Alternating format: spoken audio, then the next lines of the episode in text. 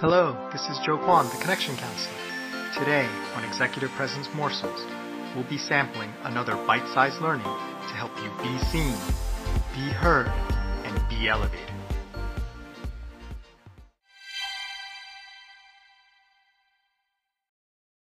Hello, and welcome to Executive Presence Morsels Eureka Week. Today we're going to talk about an issue that a client of mine had, Sally, where um, I guess to cut to the chase, they were not having good meetings, weekly meetings with their boss. I mean, it's great when you can have weekly meetings with your boss, but when your boss um, is continually canceling them um, or cutting them short, and the conversations are you know, not very engaging, after a while that can kind of make you a little bit worried, especially if you're trying to get promoted or get certain um, opportunities that your boss would have to recommend you for.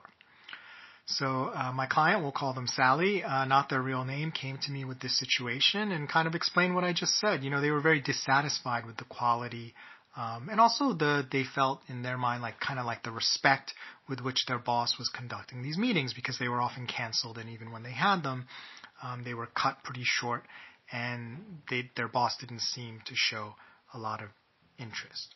So not being one to, you know, judge either, you know, Sally or the boss, I asked, you know, tell me a little bit about how these situations go and, and why do you think your boss may be reacting that way?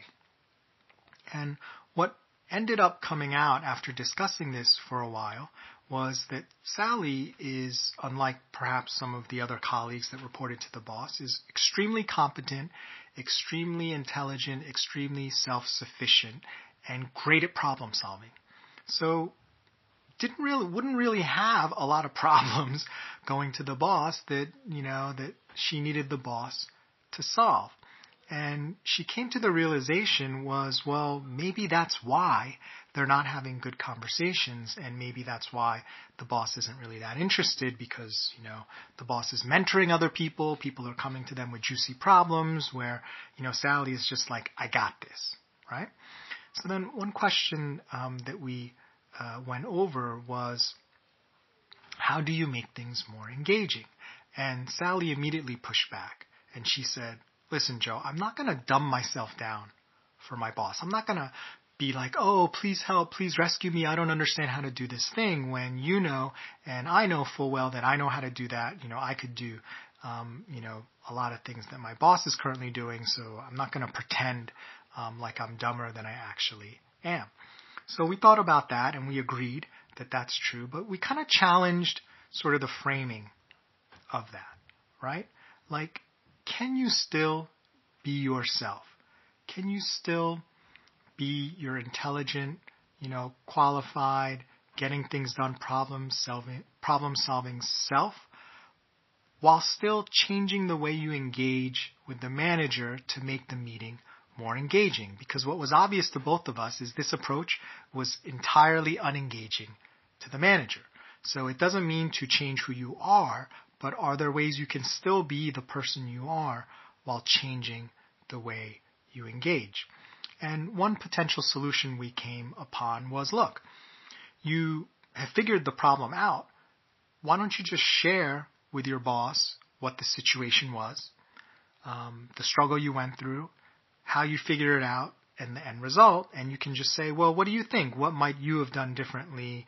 Um, what's your perspective? The problem's already solved. You're not asking them for help, and you can tell them the problem's solved, but at least it's more engaging in terms of the situation and engages their imagination, it engages their critical thinking, as opposed to, so what are you working on today? Ah, I got these couple things. You have any problems? No, I'm good. Right? Like, who would be engaged in that kind of conversation? There'd be nothing to really engage with. So Sally agreed to try this out and reported back a week or two later. And she was super excited. She was like, Joe, you know, now our meetings are running over and, you know, my boss is, you know, constantly asking me about things that I referred to before and, you know, they're no longer canceling our meetings or cutting them short. And we were both so happy because she was able to remain her smart, competent, solution solving person, but able to engage better with her boss just by reframing what it meant to have a conversation with your boss, right? It's not just about them fixing something for you. It's about creating this relationship. It's about sharing information. It's about getting new perspectives, even when there isn't a, a, a red hot problem that needs to be solved right away. So ask yourself what I'd love for you to do today is how can you change conversations you have to be more engaging without changing yourself? Right? Are there situations where you just feel like, oh, it's a personality thing or they're not engaging with me where you are actually, I don't want to say part of the problem, that's so negative, but the, the way you are choosing to engage is part of creating this dynamic. And are there little things you can do to change? Not asking you to change who you are or how intelligent you are or the way you speak, um, but maybe just to change a little bit perspective, change the dialogue, change some things around the edges that make things more engaging for the other person and for yourself, right? Because you actually get new awareness and wisdom when talking to people about these things versus saying versus them saying, "You got this. I'll see you next week." You don't really gain anything from that either. Well, thanks for listening to Executive Presence Morsels. This is Joe Kwon, the Connection Counselor. Remember, it's not what you say, do, or wear, it's how you make people feel that generates executive presence. Nothing else matters.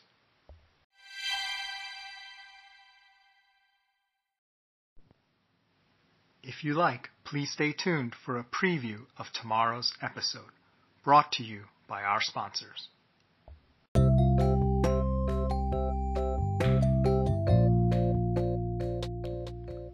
You ever shared a great idea only to be ignored or have someone else take the credit? Why do some people consistently seem to advance faster?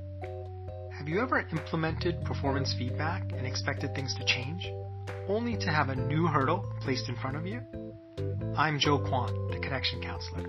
After years of coaching clients and while writing my book, Unlock Your Executive Presence, I discovered executive presence is the key to unlocking your career.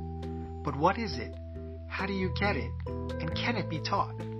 In my online course, Executive Presence and the Diversity Dilemma, we explore how executive presence works.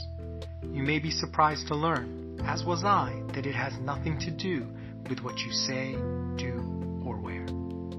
Most courses fail because they only teach you how to copy executive presence. We'll start off by revealing how it actually works which is based on how you make people feel. Next, we'll explore the six degrees of executive presence, which will help you generate it on demand. Finally, we'll cover how to make your authenticity an asset, the power of introverts, and generating executive presence in virtual meetings. If you are a high potential professional with the skills to advance, but who is struggling to get the right attention, then this course is for you first module is free, so join us today on udemy.com so you can be seen, be heard, and be elevated.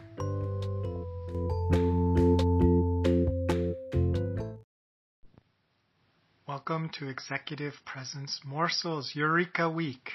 And today we're going to talk about a challenge that a client of mine, Peter, had. They had a problem in terms of collaborating with sister or brother groups, right? So groups where they have to work together and team together to get the overall project done, which they'll all be judged on. Yet Peter doesn't have any direct control over how the other group operates or how well they play together, right? Peter can only control his own people going down, but he has no control going across or sideways.